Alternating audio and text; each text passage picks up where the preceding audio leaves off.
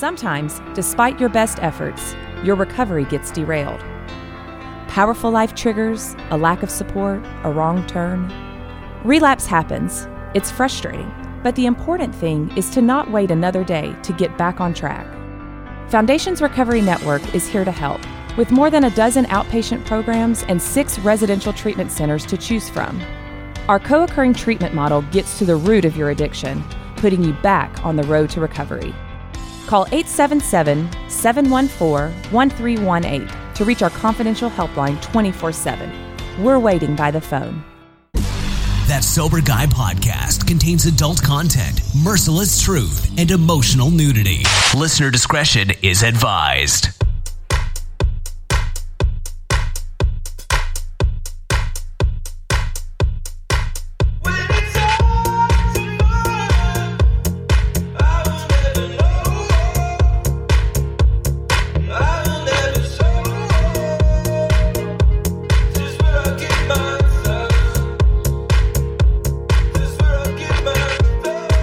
What's up? Thank you for tuning in today. Thanks to Humans for bringing us in, and thanks to you for supporting the show.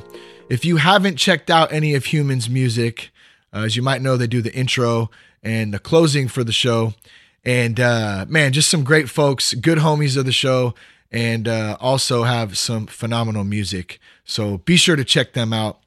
It's great to bring you Sober Guy Radio from the East Bay Area up here in Northern California. The sun is shining today. It's a beautiful day. We're in a little town called Vacaville, which I think also means Cowtown if you go old school. So, all my Vacavillians and my Cowtown homies, what's up to you? Much love. I want to thank everybody for supporting this recovery movement. It continues to grow, and if we all play our part and we we do our uh, our little piece of it, we can really come together collectively, not only to live better lives ourselves, but to impact our communities and impact the people around us uh, that may be searching for a better life themselves. So I'm just super honored to be a part of that. Uh, we're going to be down in San Diego, California, April 3rd through the 6th, doing some podcasting at Hotel Del Coronado for the Innovations in Recovery Conference. Big thanks to Foundations Recovery Network for not only hosting the event, as they put on some of the best events in the industry, but also inviting Sober Guy Radio down uh, to hang out, to learn some new things about the recovery industry, as well as do some podcasting and talk to some great people. So, uh, once again, thanks to them. If you'd like to find more information about the event, you can go to foundationsevents.com slash innovations in recovery. Now, one of the tools that I like to use is Transitions Daily. And what it is, it's a daily AA email delivered right to my inbox. And it usually comes to my inbox about 8 p.m. Pacific time. What I like to do is let it sit in there till the following morning. So that way, every morning when I wake up, uh, grab a cup of coffee and I go to the daily AA email. And it's really a great way for me to start my day. It helps get my mind right, get focused for the day. And it really takes about five to 10 minutes to, uh, to, to read. And there's some, some great things in there and uh, really enjoy using it. And I know you would too if you tried it out. So if you'd like to do that, it's free, which is always a good thing. You go to dailyaaemails.com and uh, you can find out more information there about it and how you can sign up to get the daily AA email delivered right to your inbox. So today's guest is Michael Graubart. And uh, he's got a great story to share. And he's also got a new book out called Sober Dad.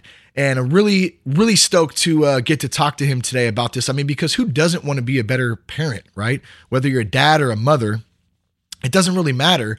Um, we all want to be better parents. At least I would hope so. I would like to think that. I know uh, in in my driving force behind um, you know me wanting to get sober was, of course, I wanted to be a better parent. My daughter was only two at the time uh, when when I made that decision, and I saw how I was living my life, and I finally had the the realization that I didn't want her um, to to see that. And not only that, uh, many of us grew up in in very alcoholic and dysfunctional families. Um, you know, in, in my case, luckily there was a lot of love there, but there was also a lot of a lot of dysfunction and a lot of uh, a lot of immaturity and um, miscommunication. I think that's a great way to describe it. Uh, so when I saw that, you know, I, I was kind of going down that same path. I said, man, I don't want a life like that. I don't want a life like that for my for my daughter. And uh, now, you know, in, in time, I also have a son now too. And so thankfully, you know, up until today, neither one of them have have seen me intoxicated or uh, or or acting. Well, they probably seen me act like a fool a couple of times. I can't. I don't think I can get out of that one. But uh, that is uh, that's that's just being human, I think. And so I try to give give myself a little bit of grace on that. But um, Sober Dad is the book, and we're going to talk a bit more about that with Michael today. But first, I want to tell you about a new treatment program, DXRX. DXRX provides access to alcohol treatment specialists, to safe medication, and ongoing monitoring for people who want to stop or reduce their drinking. And it's all done through a simple phone app. Now, here's what will happen on your first appointment. Before you start the program, actually, you can go on the site and you can take a test and it'll assess your drinking. It'll give you an idea if you're drinking too much or if may- maybe you're not. Uh, chances are, if you're questioning it, you might be, and you might want to go check it out and take the test. Uh, once you get to that point and you decide to go through with it, you'll meet with a physician who is a specialist in addiction. You'll discuss your goals for drinking, your health history, uh, and any concerns you might have. And then the physician will create a personalized care plan just for you. You can then monitor your progress with the breathalyzer and the DXRX mobile app. The physician will also recommend safe, effective, non habit forming medicine that'll help you ease the alcohol cravings while you're going through the process. Now, the DXRX team is a great group of doctors and professionals from right here in, in uh, Northern California Bay Area. And I've said it before, Jess and I met with them personally. We went and had some dinner with them. They showed us the lab where they were doing all the tests and uh, and and running the um, the research that's being done on on everything behind the DXRX program and uh, they're really out to take substance abuse treatment to the next level and offer a new and innovative alternative option to treatment. Uh, so if you'd like to get more information about that, go to thatsoberguy.com and you'll see the DXRX logo, stronger than alcohol. Click on the logo and get started today. All right, so we're going to get to the guest today. Super stoked to have him. Uh, do I say super stoked a lot? I think I do, but I am. I'm super stoked. I'm super excited. I'm ready. I'm ready to go. Uh, we got some great info. It's just very exciting thing to see what God has in store for us each and every day. And uh, man, I hope you feel the same way. Now, today's guest is Michael Graubart. And Michael's got a great story to share. I mentioned that he's got a new book out called Sober Dad The Manual for Perfect Imperfect Parenting. Michael's a longtime sober member of Alcoholics Anonymous. He's been a, mem- a member of Al Anon for decades, and he also attends Overeaters Anonymous meetings as well. As he says, if it moves, I'm obsessed with it, and if it stands still, I'm addicted to it.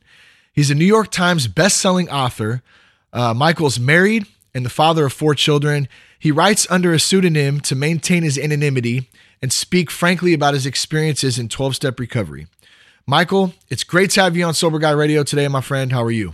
I'm great, Shane. Thanks for having me on. It's a privilege. Yeah, it's awesome, man. It's awesome. I'm, I'm really stoked to talk about the new book, hear a little bit about your story. Um, I understand the, the book just launched in the last couple of days and it's already uh, up at number one, man. So that's great news. Yeah, I'm incredibly grateful. The book is number one on uh, Amazon's new books in the alcoholism uh, recovery field. And then it was also, it also reached number two the, the very first day on the parenting sub list for new releases as well. So um, you know we're we're all excited about the the start of it, and it just it just sort of bodes well. I think it's a very important message, and you know guys want to know how to be good dads, so yeah. that you know that's what it's about. Well, that that's for sure, and I know. Um, one of the driving factors behind it for me was to be a better father. My daughter was two at the time, uh, when when I when I made the decision to uh, clean my life up and, and and quit drinking and get my my my shit together really and uh, I, I, would love to jump in and hear a little bit about the book uh, and then maybe we'll uh, we'll we'll jump back and hear a little bit about your story as well. Oh sure, I mean the the basic idea behind the book. I was sitting in a uh, in a back to basics AA meeting about a year and a half ago and we're going over the simple rules in the doctor's opinion trust God, clean house, help others. And I write books for a living, and all of a sudden, I mean, I've heard it a thousand times and I love it. I've been sober for 25 years and day at a time, thank you, God. And all of a sudden, the book writing sort of bell went off in my head and said, That's a book. Yeah. You could do a book about that.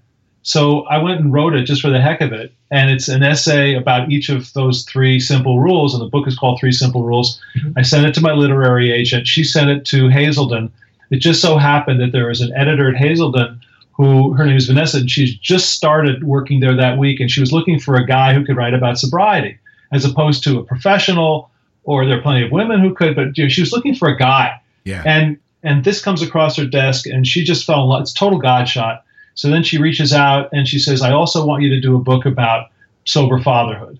So, mm-hmm. and it's going to be called Sober Dad. And, and they said, you know, you, and I've got four kids, as you mentioned, they're nine to 16. I'm all about my kids.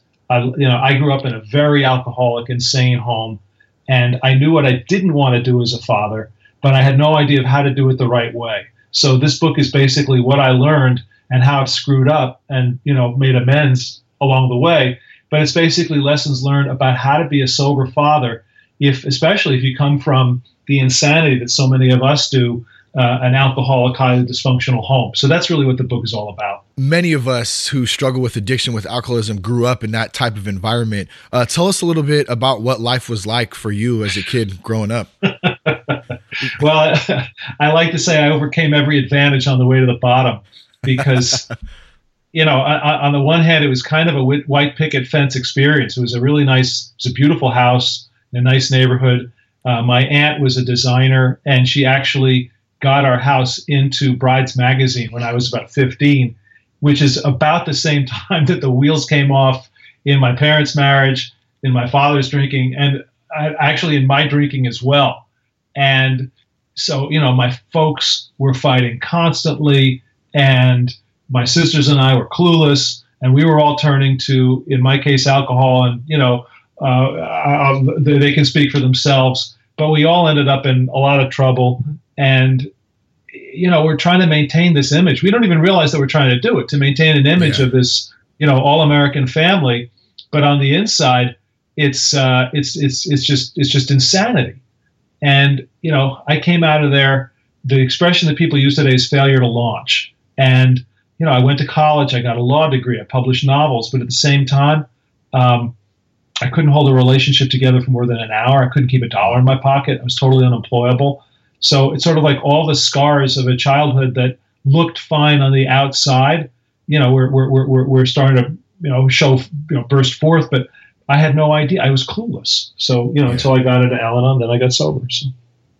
Um, do you think that that your past in in what you've had to overcome and been through from your family life and then as well personally has that really helped you find your passion in uh, in writing? Yeah, that's a great question, and absolutely, the, the, the short answer is yes. I was I don't know if I was born with the ability to write well, but I had it from from an early age, and that's just a gift from God. Yeah. But the thing is that you know, ultimately, whatever you're writing about, your subject really is real life people, emotions, how they interact, how people get along, how they don't get along. And if you're clueless about yourself and you're clueless about life and you're clueless about people, it doesn't matter how good you are in terms of your skills, your writing's going to be useless. Yeah. So, you know, so the good news is that I, you know, by getting into recovery, uh, by getting into therapy and just countless seminars and books, and I was just so you know curious about okay i can't i can't live like this anymore. I was 33 i can't be a failure anymore. How do i straighten myself out? So i, I was able to learn so much and basically finally marry some real life understanding of how human beings function and how i function and yeah. how the world works with the ability to write. So that's sort of uh, yeah i mean joe and charlie say we live two lives. We live the crazy alcoholic life and then we get to live the sober life. And you know, as a writer, I'm fortunate in, in a way. I'm fortunate to have been through both because I just have more empathy and understanding than I ever would have. And you know, and that's that's kind of why I wrote Sober Dad. I, you know, I mean, I, I wrote it because they asked me to, but yeah. the the you know the usefulness and they paid me to. But the usefulness of the book is that um, people, uh, most books for parents are written by sane therapists and professionals writing for basically sane parents who just want a few tweaks or tips and tricks. Yeah, yeah, that's a good point. And you know, but what if what if what if that's not you? What if you have no idea? What if all you know is what you don't want to do as a father? I don't want to repeat the steps that happened in my home. Well, how do you take different a different path? And that's what I try to do in Sober Dad. Well, you had mentioned too that you you didn't really start to to have this um, this enlightening or this experience on wanting to change your life um, at until 33, and I know um, at that point, especially with kids and stuff, you know, a lot of a lot of guys, a lot of people probably in general. Um, to no fault of their own, so I'm not downing this at all. But they just kind of settle and they just continue to roll roll with the punches and just kind of just go um, when you stop and you kind of have that experience, there's a lot of vulnerability involved in having to change and having to learn, even at 33. Um, even though you know that's that's um, that's still quite quite young, I would like to think. And uh, how do you how do you get through that and being vulnerable and then talk about the power of vulnerability like as you start to move forward and start to learn and, and better yourself really in and not only just in a, a 12 step pro- program uh, excuse me, and getting sober, but also in your professional life too, because you have a, a, a, quite the the good story of entrepreneurship as well. Yeah, well, that's a great question. I, I mean, you know, vulnerable comes from the Latin word vulnus, which means wound. So if you're going to be vulnerable, it means that you can be wounded. And by the time I was 33, you know, I couldn't have been wounded anymore. It's like you can't, you know, my my expression was you can't kill a dead man. Yeah. And I mean, you know. I mean, I was all, I mean, I'd already failed at everything. You know, I'd, I'd, I'd worked for law firms for, you know, five months, six months, fired, unable to get another job. Uh, I started a business, not the current business, but a different one. I started on credit cards because I heard the director Robert Townsend say he financed a movie on credit cards. I'm like, that's brilliant. That's great financing. so I got like 17 credit cards. I maxed them all out. The business failed and you know, and there I am with thirty three thousand dollars worth of credit card debt and no income. So it's sort of like you can't shoot a dead man. I mean, you can shoot it, but it's you know you're not going to make it any worse. Yeah. So you know, I mean, life life made me vulnerable, and uh, fortunately, I was able to. I guess yeah, it's true. A lot of guys really have to like screw up a couple of marriages and a couple of sets of kids and and and their whole career before they're really willing to get that they need sobriety you know, if, if, if people are lucky enough to do this in their teens their 20s, you know, that's fantastic. You know, 33, great. But, you know, I, I mean, it, it's just, it was just really, uh, I, I, didn't, I didn't have an actual gun in my mouth. Because sometimes you hear people talk about the gun in the mouth moment in their yeah. stories. But for me, it felt that way. It felt like, why don't I just blow my own head off? Because I've totally effed up life. And what's the point? Yeah. So you know, it was either it was either kill myself or get clean, and uh, and I got clean, and you know, that's uh, that started everything. That started everything in the right direction. Finally. So you're you're a very active uh, member in Alcoholics Anonymous 12 step program, um, and congrats on 25 years. By the way, that's uh, that's just phenomenal, and um, it's really inspiring for a guy like me, and hopefully others out there listening. You know, I have three and a half years. I'm sure people out there listening have you know a few months, a few years, maybe they have 10 plus. Uh, in any case, 25 of them. That's that's huge. Um, I think there's so many different outlets today with technology evolving and lots of new programs and new things out there. Um, AA has really been a big part of my recovery and treatment in in uh, in in working the steps. And although it's not, I, I don't want to say it's the end all be all. Maybe it's not for everybody, right? Everyone's kind of different. But what would you say to someone out there who wants to get help? Um, but they're scared to try AA. I mean, I hear this a lot. Maybe they don't want to go out in their communities. They don't want to show face. They they've had a bad experience. They heard about a bad experience. Um, can you talk a little bit about that, Michael?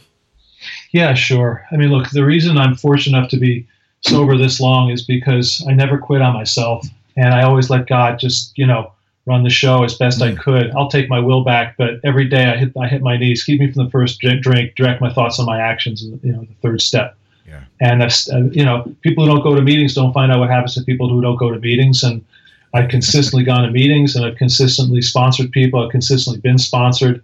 Um, you know, could you hide a hundred dollar bill in my big book and I won't find it for a year or two? Yes, but you know, despite that, you know, that's an old AA experience. But you know, I've, I've I, I, look, I'm so grateful for this for the life that it's given me. But I, I mean, look, I completely get it because I had eight first days in Alcoholics Anonymous. Uh, there were a lot of reasons why I didn't want to go to AA. I didn't want to be like my father or anybody else in my family who was alcohol. I wanted to be the good one, yeah. you know, the, the good one, because to me it was a moral issue. Uh, I, I, didn't want to. Um, I didn't want to give up my best friend. You know, I trusted alcohol. For me, the mental obsession part of the threefold disease physical, mental, spiritual the mental part was that I trusted alcohol more than I trusted people. You know, uh, a girl might say, No, I'm not going to sleep with you. A boss might say, You're fired. But alcohol never said no. The bank might say, You're out of money. But alcohol never said no. So, you know, I mean, I get the fact that um, as somebody who's thinking about AA or thinking about needing recovery is saying, wait a minute, if I give up my best friend, if I give up the only thing that works for me, what's left? Yeah, and there, yeah. you know, there comes a point where you have that moment of clarity, you have your own gun in the mouth moment, and you say, hey, you know something? The alcohol isn't working anymore. The the, the, the pills or the drugs or the substitutes or you know whatever it is, it's not getting it done for me and my solution is worse than my problems. Yeah. So, you know, when, when, when you when you can when you can acknowledge that, and nobody alcoholics don't like to be told what to do. They think they're going to go to an AA meeting, everybody's going to stick a finger in their face and tell them this is what you have to do. And for the most part, today, unfortunately, newcomers are all but ignored in meetings. No one's going to say boo to you. Sit in the, you know. so it's not funny. like I mean, yeah. it's unfortunate, but you know, go sit in the back, get there, you know, get there two minutes late and leave two minutes early, so you don't have to talk to anybody. But just keep trying it, and eventually you're going to hear somebody who's telling your story. And they say they used to say, I don't know if that I haven't heard in a long time. Compare, don't you know? I mean, don't identify, don't compare. In other words, you know, one guy's going to say, "Well, I was married four times." He said, "Well, I wasn't married four times. I'm not an alcoholic." You know, I didn't. You know, I went to jail yeah. twelve times. Well, I didn't go to jail. You know, listen for the feelings. If you can identify with the feelings of the people who are speaking, then maybe you belong. And if you're wondering if you're an alcoholic, put it this way: uh, people who are not alcoholics don't wonder if they are. Mm-hmm. So the mere fact that you're wondering if you are is a pretty good indication that you are. Non alcoholics don't go to Alcoholics Anonymous to figure out if they're alcoholic. They don't do that. They know they're not. It doesn't cross their mind. You know, am I a Martian? No. I don't need to go to Martians Anonymous to, you know, and sit there and like, am I am I green? You know, do I have one eye in my forehead? You know, do I miss the red planet? No, I'm not a Martian. So, yeah. you know, but but believe me, if if if if you're going to AA meetings or you're thinking about it, you're a Martian. I love it, man. I love it. Martians Anonymous. I'll have to check that one out. See oh yeah. It's, uh, see if it's around in my community. Oh, it's um, great. Hey Michael, so uh, what this is? I've been waiting to ask you this. I think this is such a such an important question uh, for those out there, uh, for myself to hear as well as everybody out there listening. Um, what has sobriety and what has a 12 step program given you, man? Wow, it's a great question. Well, it's going to be the real me. You know, if if you scrape off the over reliance on the character defects or what my sponsor calls bad habits that we come in with anger, manipulation, fear, uh, justification, self pity, uh, desire for revenge, uh, envy, pride. If you take all, sloth, if you take all of that stuff and remove it, then you get to find out who you really are. And what I got to find out in AA was that was something I really never knew, which is that I'm a beautiful child of God. God has my picture on his refrigerator. Now, that may sound like, you know, obvious and trite, but the reality is that I had, you know, I didn't have a relationship with a higher power. And coming from an alcoholic home, I didn't know if I was lovable. I didn't know if I was deserving of love. And today I know that I am deserving of my love, of my own love for myself, of God's love, my wife's love, my kids' love. Uh, I, I, have a business and um, I'm, I, am worthy of the love and respect that I receive from my clients and my team. You know, so so it's it's the sense of I can stand up straight and I'm proud to be me and I like being me. I'm relatively comfortable. They said this when I came in. They said, You're not going to be happy all the time, but you're going to be relatively comfortable in your own skin most of the time. Yeah. I'm like, That's a hell of a deal. It so, is. you know, I mean, so I'm talking about the inside stuff. On the outside stuff, you know, I mean, I have a successful business that I learned how to start when a member of Debtors Anonymous sat me down in a Dunkin' Donuts and showed me how to start a business on a single sheet of paper and he's still in my life. He's been my sponsor uh, or one of my best friends now for 23 years. I just saw him a couple of weeks ago uh, down in wow. Florida, and you know, I mean, uh, so I, ha- you know, so I, I, I can make a living today. I'm no longer broke. I'm no longer upside down, which I was for so. You know, when I had that thirty-three thousand dollars worth of debt on my credit cards, mm-hmm. uh, I actually, when I got sober, I took out savings bank life insurance for thirty-five thousand dollars. So that way, if I died, the credit card companies would get paid off. Oh, you know, wow. I, I you know, t- today I don't have to think in those terms, and I'm a responsible. You know, I mean, I'm a response. It's so funny. I, I never lose sight of the fact that people have no idea what a beast I was, or what a wild man, or what an insane person I was, mm. chasing women and throwing money away and being stupid. Today, you know, people just look at me as like, oh, okay. You know, when you have kids, they're your ambassadors. Yeah. And so my, you know, my kids are like, you know, people see my kids, like, oh, uh, uh, that's so and so's dad, and uh, and and you know, I'm just the dad. I'm just another dad. I'm just another guy. And um, you know, and, and I'm laughing. I'm like, you have no idea who I really am. if you only knew, if we could only, only, go knew. back in time. yeah. That's funny, man. Well, spe- I think that's a good point too. So speaking of your kids, um, you know what what has living living a sober lifestyle, and I want people to understand too when when we talk about being sober it's not just taking alcohol out of the equation. That's the face of it. There's so much more to it. It's unpeeling layers upon layers of things that have gone on in our lives, in our in our childhoods, in our teen years, and into our adult years, who kind of shaped who the who the people we are up until today. Um, what what has that been like for for your family, and what have you been able to give back to your kids, uh, living living a life in recovery? Yeah, it's a great question. That's what the book Sober Dad is all about um, they get a father who is not just physically sober, but emotionally sober most of the time. Not all times. I'm still a knucklehead. Yeah. I'm still. Very, I mean, I'm, I'm, an emotional person. Just who I am. Me too. That's just just wired that way, and yeah. and so be it. I'm not gonna. You know, I really, I, I thought I would outlive my emotions because my father never showed me emotions. So I figured, well, at some point I won't have any more feelings, and then I'll be happy. so you know, yeah, that makes sense. But, but yeah, hey, yeah, Why exactly. not? But know, when it comes to when it comes to my kids, it means that from the time they were little, if I made a mistake, I got down on my knees and looked them in the eye uh, when they were that small and apologized because it says made amends. It doesn't say made amends and there's an asterisk only to people over 18 or not to your kids. So there's some humility in that. Um, I've I've uh, I, I know the difference between an alcoholic dysfunctional home and the quiet kind of home that we're trying to my wife and I are trying to provide here. And every minute, I mean, like you know, just just coming home and hanging out with my kids. Or last night, uh, you know, a couple of them have it's winter, you know, they've got colds or whatever. So I was just lying down on the big bed with two of them. One, you know, I had my arm around, you know, under the, you know, around the shoulders of, of, of, of, you know, one on each side, and we're just hanging out, and it's just peaceful. It's beautiful, you know. It's like, how do you not inflict perfectionism on a kid? Yeah. Well, you know, just let them be, and then just you know, my favorite word is namaste. You hear it at the end of a yoga class, which is the, you know, the divinity in me sees and salutes the divinity in you. That's the approach that I have to parenting. It's namaste. It's that there's there's a spark of God in my kids, and I see it and I salute it, and I and and and my job. I mean, I joke and I say my my role as a parent is like a flight attendant. I'm primarily here for your safety, and occasionally I'll toss you a snack. You know, so I love it. You know, but uh, you know, I'm not trying to shape them into whatever. Uh, one of the things I write about in Sober Dad is uh, a quote from one of the people who mentored me in parenting, which is that we are not raising moral children; we are raising children to be moral adults. Well, mm-hmm. you know, of, of course they're going to lie. Kids lie because they haven't learned that they're not supposed to. Well, I stopped lying in my mid 30s, so why am I expecting them to stop lying at seven?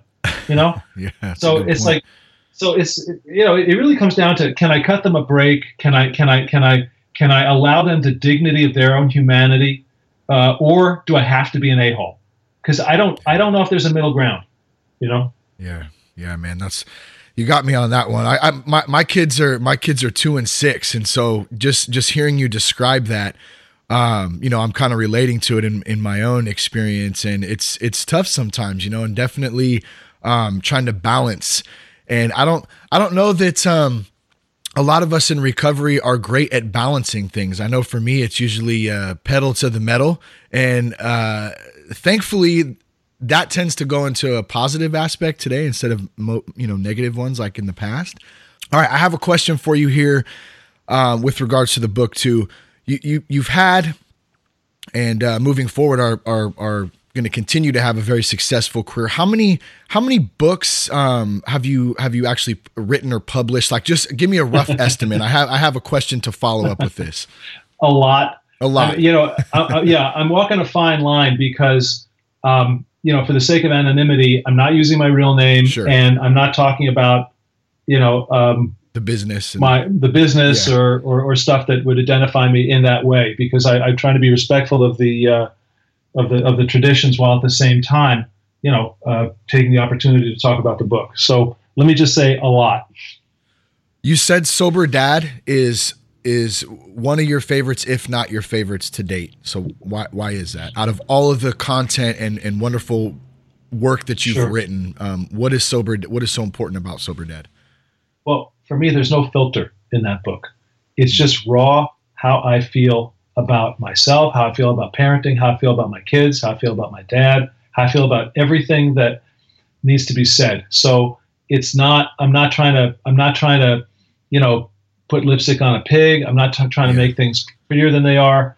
Um, it's it's it's just me unplugged. Do you feel like you, you could kind of take the gloves off at this point when you wrote this in a sense and just get after it? Yeah, I mean, I have nothing to lose. You know, uh, some uh, somebody I work with said said something really nice to me. He said, "You have nothing. You have nothing to hide, nothing to lose." And it it comes back to what I said earlier. You can't kill a dead man. I mean, I died of alcoholism, and I'm not. You know, without getting preachy, uh, I don't know if I was reborn, but it's sort of like I, I finally had a life to have. Yeah. So yeah. you know, so it's like, what can what can you do to me that I didn't do to myself with alcohol and stupidity? So what do I care? You know what? Read the book. You don't like the book. You don't like me. My life will go on. But is there enough in that book in Sober Dad to help a person radically see a better way to view his own life, his marriage, and uh, the role of, of, of being a father and being a man in society? Hell yes. Yeah. So you know, awesome. I mean, I, look, I love my kids, I love writing, and I love sobriety. And in Sober Dad, I got to, you know, work on all three at the same time. What more could I ask for? Yeah. So, One last question for you, Michael. Uh, how can someone, uh, or let's say there's a, there, let's say there's a parent out there. They want to be a better parent to their kids. They want to be a better person. Um, what advice can you give them to get started on on a on a road to recovery? you know, ask for help, pray for help, but don't do it alone. Tiger Woods has a swing coach just to help him swing a golf club. You know, P- NBA players have uh, have uh, coaches to help them uh, shoot free throws. Think about Shaq, all the people he went through, and back in the day. If if it's okay for athletes to have coaches, why do we think trying to do something a million times harder and more meaningful, which is, and I love sports, but which is to be a parent? Why why do we think that we have all the answers in our heads? You know, find people who know things, get a deep bench in AA, guys who have parents that have been where you want to be. And and uh, there's nothing wrong with going into therapy, getting outside help if you can find somebody great, which I did. And you know, and uh, know, if people want to get in touch, I have a website. It's Michael Graubart, G R A U B A R T dot com, or they can just Google the book Sober Dad. I have an email address, asksoberdad at gmail.com if they've got a question for me. I've got a blog that goes out through Hazelden's website. Hazelden is the one that published the book. So, you know, the main thing is don't go it alone. You know, alcohol, AA is a we program. And, uh, uh, you know, they say it takes a village. In my case, it takes a village idiot to be a parent. But, you know, at least you're honest, is- right?